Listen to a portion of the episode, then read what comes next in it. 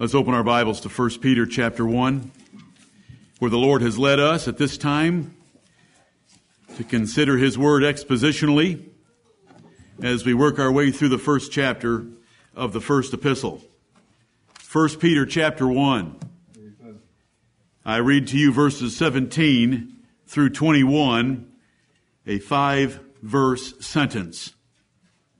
1 Peter 1:17 And if ye call on the Father who without respect of persons judgeth according to every man's work pass the time of your sojourning here in fear. For as much as ye know that ye were not redeemed with corruptible things as silver and gold from your vain conversation received by tradition from your fathers, but with the precious blood of Christ as of a lamb without blemish and without spot, who verily was foreordained before the foundation of the world, but was manifest in these last times for you, who by him do believe in God that raised him up from the dead and gave him glory, that your faith and hope might be in God. Amen. Amen and amen. Father in heaven, open our eyes to behold wondrous things out of thy law. And let us see the Lord Jesus Christ in all his splendor. And may the great precious price of his blood move us to pass the time of our sojourning here in fear in light of your holy, just judgment. We thank thee that thou hast given us faith. Now bless us to apply that faith, that our faith and hope might be in God Amen. by seeing the gospel clearly. In Jesus' name, amen. Verse 17 is a wonderful verse of the Bible. The Lord has convicted me about this verse in the past so that four years ago I preached it to you in a sermon that some of you still well remember. And then I had it replayed to this church a year and a half later by video in one of my absences so that you could hear it again because of the fruit that it bore the first time. It's a wonderful text of scripture. And it has most every single person here under its claim. Because it starts out with the words, and if ye call on the Father. Right. Most everyone here has called on the Father. Have you ever prayed, Heavenly Father? Have you ever prayed, Our Father which art in heaven? If you have ever addressed God as Father or ever worshiped Him as Father, the verse has a claim on you. Right. right. And if ye call on the Father, and then it goes on and describes where you stand before God. If you've called on the Father, this Father, this God, does not respect any person. He does not care who you are by any social advantage, economic advantage, intellectual advantage, or any other kind of advantage. Right. He judges according to every man's work. He does not care about your words. He does not care about your impression that you leave in public. He cares about your work and he will judge it so that we ought to pass the time of our sojourning here in fear. If the Lord gives us 70 years, it's just a short little time. It flees away so quickly from us because we're just sojourners in the world. This time in the world is so short. And the older you get, I heard this all the time as a child and never believed it. The older you get, time goes faster. I used to reason time doesn't change. But it sure seems so the older you get and your life gets frittered away without the grace of God to convict us to make use of our time. It says to pass the time. You know, sometimes you have to wait for someone and you may pass the time doing a crossword puzzle like in an airplane flight because you're bored out of your mind sucking down inferior air in a little tiny seat that's too small for you with people around you that are whatever. And so you pass the time.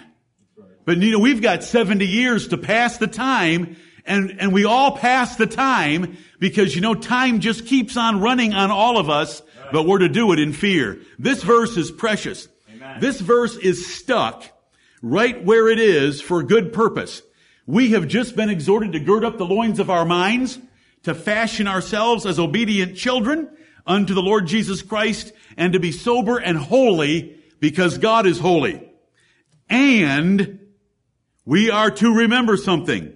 This verse starts out with an and, connecting it to what went before and adding something in addition to it that God judges. And He is a unique kind of judge. He is a unique kind of ruler. You have never met a boss. You have never met a judge. You have never met anyone quite like this God. Not even anything like this God. He doesn't respect persons. Everyone you will meet in this world to some degree respects persons even though we're told not to. Right. And this God judges according to every man's work. He doesn't take bribes and he doesn't care about words. He rejects all excuses because he's going to judge by our work. Therefore, we ought to pass our time in fear. This verse begins a long sentence and the judgment that it describes in this 17th verse is based on what's gone before because God is holy. And it's based on what follows because God did not spare his son for you. That's right. God is holy, mean, meaning that he expects you to be holy, and God paid the price of his only begotten son Therefore, he's going to have high claims on our lives for which such an expensive ransom was paid. Lord help us. And if he call on the Father, we've all called on the Father. This verse claims us. And since we've called on the Father, we better remember that he doesn't respect persons, who without respect of persons this is a character trait of a great leader. They do not alter their judgment based on personal relationship. They do not alter their judgment on the knowledge of the person being judged. They don't care that it's a family member. That is irrelevant to judging objectively and honestly. They don't care that he's been, he was a friend in high school. They don't care that he might be able to provide a job for their children. They do not respect persons on any basis. The Bible would list a number of those bases on which we should not respect persons, and it doesn't matter whether they're rich or poor. We should not respect the rich man, and God doesn't, even though he might be able to pay for your altering of justice. We shouldn't respect the poor man because he's poor. Because that doesn't alter the fact either. He's still a criminal if he has committed a crime. And so the Bible says that God is without respect of persons. Men on earth, due to human weakness, due to deceitful hearts, due to emotional sentiment, due to family loyalty, due to greed, due to fear, due to imperfect judgment, don't judge like God does. God does not respect persons. No matter the situation in this life, we can sometimes leverage ourselves by appealing to their knowledge of us. Whether it's in school or on the job or even before a policeman or some other authority figure. God has no respect of persons. You of all men have nothing for him to see to cause him to turn a blind eye and overlook what you've done. You may be able to get away with that with others, but not with the Lord God of heaven. Children born to vigilant and just fathers know it is hard to avoid detection and punishment, but this father is different from all of them. God does not care one whit for advantage or superiority by your comparison of yourself to others. God does not care one whit for any excuse you might make. God does not care one whit if you are advantaged and superior or disadvantaged and inferior. It says, who without respect of persons, therefore, you are a bland nothing before him except a person that has committed crimes against him. And right. even as a Christian, even as a Christian, if we do not live up to our role and position that He's given us by adoption as His children, He's going to judge us in chastening. And chastening is called judgment in the Bible. Chastening is called affliction in the Bible because it's severe and it's painful.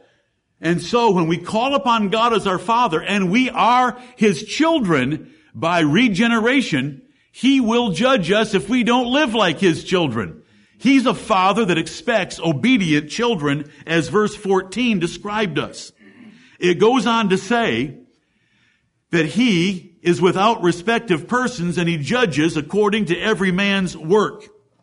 There's two issues in this next phrase that we want to grasp. He judges. Everyone today, for the most part, believes that God is this nebulous spirit somewhere, like a big cotton candy granddaddy who wants to do nice things for us. He does nice things for us every day, like today by sending that sunshine, and in recent days sending us some rain. He sends both upon the evil and the good to show that He is benevolent and kind, but that goodness simply accrues greater consequences when he judges the men who haven't given him glory and who haven't worshiped him and who haven't obeyed him. He judges. And notice that it says he judges according to every man's work. What you do. It isn't what you say. It isn't what you think. Most men consider themselves faithful men. Most men will say things, but God doesn't care. First John chapter 2 and verse 4 says, He that saith, I know him, speaking of God, he that saith, I know him, and keepeth not his commandments, is a liar, and the truth is not in him. Right. That's what the Bible says, because God judges according to every man's work. What are you actually doing with his commandments? This God judges and he judges according to every man's work. He doesn't care how much you may have deceived others to think good of you or to say good of you. He does not care what you have done outwardly that does not have a pure heart motivated by love. This God, and this is His word, and I am His servant, the least of all His servants, but I am His servant. This is His word. If ye call on the Father, who without respect of persons judgeth according to every man's work, pass the time of your sojourning here in fear.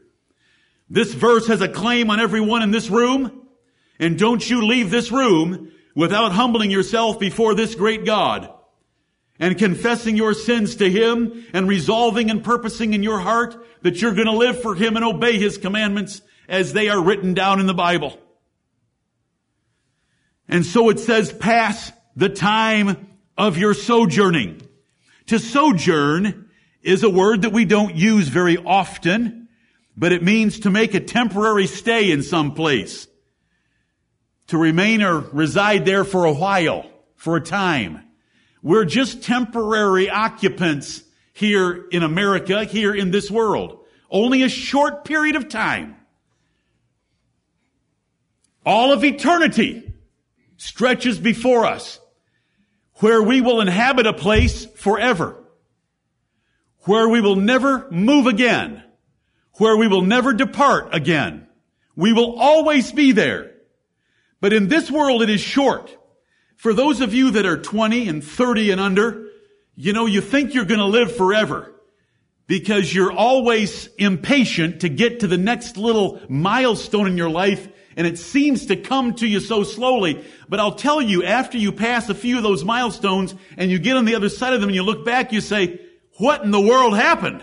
Right. Right. Time goes so fast. But there's time and it's passing. The time is passing. We were just here a week ago, but that's 168 hours ago. 168 hours has given time for sin to reach into your bodily organs and choke more of the life out of it. We are closer to the day in which time on earth ends and our sojourn is over. And so we're to pass that time. It is passing by itself and there's all kinds of ways you can pass it. You can pass it playing. You know, last night there were various events taking place. There were multiple events in our church taking place. And there were events in the world taking place. There were football games taking place. And you can pass your time being an ESPN addict. You can pass your time being a professional addict. You can pass your time being a family addict. You can pass your time in a physical fitness as a physical fitness addict. You can pass your time as a political conspiratist, conspiratorialist addict. Or you can pass your time in fear. And then fear affects every part of our lives. Fear of God dictates how much ESPN we watch and how. The fear of God dictates how we conduct ourselves in the job. The fear of God dictates what kind of parents we are. The fear of God dictates how we view political conspiracies. The fear of God controls and should rule our entire lives. The fear of God is not a paranoia. The fear of God is not a fear that causes us to run and hide in the trees of the Garden of Eden like Adam and Eve did. The fear of God causes us to run to the feet of God and take Him by His ankles and tell Him that we have sinned and beg Him to forgive us. The fear of God is totally compatible with the love of God. The love and the fear of God go together and we should pass the time of our sojourning in this world loving and fearing God with all of our heart, mind, soul, and strength. Amen. This is the word of the Lord to us in 1 Peter chapter 1 and verse 17. Gird up the loins of your minds. Time is passing. How will you pass it? Do not get distracted, even with noble occupations. All you men should remember the outline entitled A Mighty Man's Life because it breaks life down into 10 sections, 10 parts. And we sometimes get distracted with the ones in the bottom half of that list rather than the ones at the top half. And the top one itself is our spiritual relationship with God. Past the time of your sojourning in fear. We've called God our Father. We better be well behaved, obedient, loving, faithful, God fearing children. Amen. That's the point of the verse. We have called him Father. He considers it blasphemy when we call him father and we don't act like his children. Why are we calling him father? And he's just a concept or a name for Sunday. Why do we call him father when the only time we mention him as father is blessing food before we gorge ourselves? He should affect our whole lives because the time that we're allowed to live in this world, we should pass it in fear and love of God. Your little jobs, your little aspirations are nothing. They're nothing. Your body is going to decay in front of your eyes until you will not want a mirror in your house. It's all vanity and vexation of spirit. And so we pass the time of our sojourning in the fear and love of God. Lord, show me your word. Show me your commandments. I will do them. Here am I. Send me. Lord, what wilt thou have me to do? Speak, Lord, for thy servant heareth. in fear, wanting to obey God and serve Him and love Him while our time passes. And I'm speaking to a mixed multitude. A mixed multitude of the old and the young. The old know that what I'm saying is true about the passage of time. The young don't understand it because foolishness is bound in your hearts. I know I was young. I'm gonna live forever. We would never say those words. But we reflect those words by our actions. As if we're going to live forever. And so this 17th verse, it's been preached before. If you want to listen to a sermon that wastes no time and moves efficiently through the preceding context, subsequent context, and the words of the verse, it's October 10th of 2010 dealing with 1 Peter 1:17 and we've done that as well again here in the house of the Lord. This is the word of God to us. It doesn't matter that we're in America. It doesn't matter that we're in the world. Listen, we're passing away. We're passing away. And that time that we have here, we ought to use for His honor and glory. Right. Let's burn ourselves out for Him. Let's burn ourselves out for His church, His kingdom, and one another. This is what God's given us to do in the world. The Christian religion is very simple, only two commandments. Thou shalt love the Lord thy God with all thy heart, mind, soul, and strength, and thou shalt love thy neighbor as thyself. What the Bible teaches can be summed up by those two commandments, and let's do it in the fear and love of God. Let's go to verse 18. Verse 18. For as much as ye know that ye were not redeemed with corruptible things. For as much. Now this is an interesting word that attaches verses 18 and 19 to verse 17. Now verse 17 has just told us to live our lives in fear. We should fear God. We should be afraid of displeasing Him. We should want to please Him. We should love Him. We should not want to displease God. Right. And so we pass the time of our sojourning here in this world in fear for as much as. Now listen, we've already been given reasons to pass the time of our sojourning here in fear. We were given the reasons in verses 15 and 16 that God is holy and we better be holy. We've been given the reason in verse 17 that God doesn't respect persons and he judges according to every man's work. That's enough motivation right there. God's holy, we better be holy. God judges without respecting persons and he measures everyone on a performance-based scale is enough. However, the Bible wants to bring in another one. Peter wants to bring another one to bear, and that is the great price that was paid for your ransom. You were condemned to death. For those of you that have believed on the name of the Lord Jesus Christ and proven that you are one of God's elect, you were condemned to death. You will die a physical death, but it is no longer penal. It is to get rid of our bodies and our fleshly nature. We were in spiritual death, but we were regenerated out of that. And we face eternal torment in the second death. That is a lot of death. Amen. We were condemned to death, but we were pardoned, but we were ransomed, but we were redeemed. Amen. And it wasn't with corruptible things. And so the argument is now raised in the beginning of this 18th verse that you ought to pass the time of your sojourning here in the fear and love of God because of the great price God paid to get you out of the mess that you got yourself into. Amen.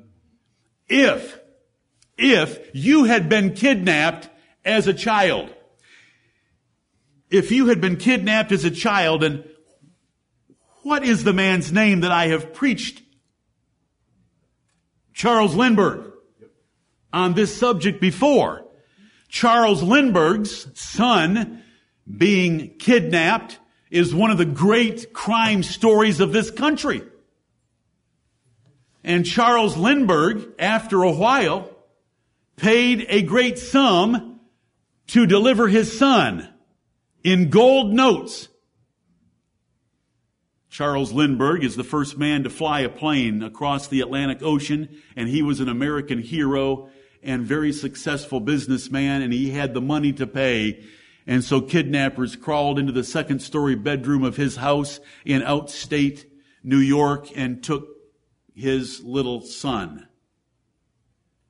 And with the exchange of some ransom notes, Charles Lindbergh paid a great price to get his son back, but his son had already been killed. Right. And he was found by a truck driver in a ditch. One of the great crime stories. You can go read all about it nowadays by just typing in Charles Lindbergh kidnapping in a Google search box. That ransom didn't work. But I'll tell you, what if it had worked? What if it had worked? The little boy would have grown up knowing that his father paid a sum for him and he would have been affectionate toward his father. When a man is on death row and he's pardoned, he has a great sense of obligation toward the president, governor, or whoever else pardoned him. We have been pardoned. Amen. We have been redeemed and it worked. The price that was paid was not corruptible things as this verse tells us, not things that vanish away and disappear and no longer hold their value, but something that holds its value for all eternity. It will last forever, and that is the precious blood of the Lord Jesus Christ. Amen. For as much, for as much is a word that means in consideration that, seeing that, in as much as, we ought to pass the time of our sojourning here in fear because we know something else as well. That we were redeemed not with corruptible things, but with incorruptible. Notice the position of this phrase, for as much as ye know. It is right after telling us to sojourn here in fear and right in front of hearing all about the precious blood of the Son of God. God did not pay 50,000 US dollars in gold notes. That would not redeem a single soul. That would not buy you out of hell for one second. God redeemed us with the precious blood of His only begotten and well-beloved Son. Amen. And He expects those that call upon Him as Father and by calling upon Him as Father, you are claiming the gift of His Son to be yours. You are claiming that you have been regenerated to be a son and a joint heir with Him. When you call on Him as Father, you better pass the time of your sojourning here in fear and love because you are claiming that He spent His Son for you, but you're not going to live for Him. Pass the time of your sojourning here in fear for as much as ye know. There's something we know by the gospel, brethren, and when we learn things by the gospel, it brings a weight of responsibility upon us. In Titus chapter 2 and verse 11 this morning we read, the grace of God hath appeared to all men, teaching us that. Denying ungodliness and worldly lust, we should live soberly, righteously, and godly in this present world. And so here it is, for as much as ye know there is knowledge that comes from hearing the gospel that results in responsibility on our part. What are the priorities of your life for this next week? There's 168 hours. You say, I've got to work all week. Bless your heart. I pity you so much. Let's take 50 hours out of your week. We're down to 118. Well, I got to sleep. I'll give you 60. We're still at 58 hours. There's a lot of time. Is your priority when you're on the job to do this as unto the Lord? When you're sleeping, is it as unto the Lord to get up and attack the next day with the vigor of a son of God? Is everything you're doing structured around the fear of God? Because he's paid a great price for you. Right. Notice what we're getting by Peter. You say, I thought Peter was an ignorant fisherman. He was, but he was under the inspiration of the Holy Ghost. Whenever he preached, the learned Jews would listen to him speak and they would say, this man never went to school, but we sure can tell he was with Jesus. Amen. That's what it says. Yeah, right. And so look at this. Be holy for I am holy. God doesn't respect persons and judges according to every man's work and he paid a great price for you. And when you open your mouth and claim him as your father, you owe him your life because he bought your life back. Can you think of a verse that says that, Jerry? How about 2 Corinthians chapter 5 verses 14 and 15? For the love of Christ constraineth us. Because we thus judge that if one died for all, then all were dead. That they which live should henceforth not live unto themselves, but unto him that loved them and gave himself for them. Does that make logical sense to you? That's two plus two equals four, isn't it? I was condemned to death. God sent his son Jesus who willingly died for me so that I can live. What should I do with my life? Since my life was purchased by the loss of the life of another, the, a perfect substitute, by the way, for the criminal that should have died, what should I do with my life? It should be lived for him who loved me and gave himself for me. He loved me and gave himself for me when I was his enemy. This is the gospel of Jesus Christ. How do I know that God loved me and gave his son for me? By believing on the name of the Lord Jesus Christ, repenting of your sins, being baptized, and living a life of obedience to him. And until you've done that, you don't have the evidence of eternal life. Many believed on him that will stand before him and be cast into hell because while they were in this world, they lived their lives for themselves. They passed their time in pleasure. They passed their time in prosperity but they didn't pass their time in passion for the Lord Jesus Christ. 1 Peter chapter 1 and verse 18, for as much as ye know, when we know what God has done for us, we owe him our lives. Like the apostle Paul, that ye were not redeemed with corruptible things. Redeemed. What does the word redeemed mean in the Bible? There are 17 different words that God chose to describe salvation in the Bible. Some of them are economic terms or financial terms like this one. Some are legal terms like justification. Some are relational terms like reconciliation. Some are familial terms relating to family like adoption. The Bible's a wonderful book. Amen. There are 17 different words that God used to help define the word salvation so that we would appreciate all the facets, I call them the facets of salvation, like we're looking at a diamond called salvation, and as we turn it, we see a different aspect of it brought out. And it's precious to us. So this one is redeemed. You had a claim against you. Someone needed to buy you back. The claim against you. What was the claim? Who held the claim? And what were the consequences of not paying it? Do you want to hear the answers to those questions? Who had the claim against you? What was the claim? And what did he demand for payment? The claim, because redeem means to buy back. To buy back from a claim against you. The claim was God's righteous condemnation of you to eternal torment for Adam's sin and for your sins. That was the claim.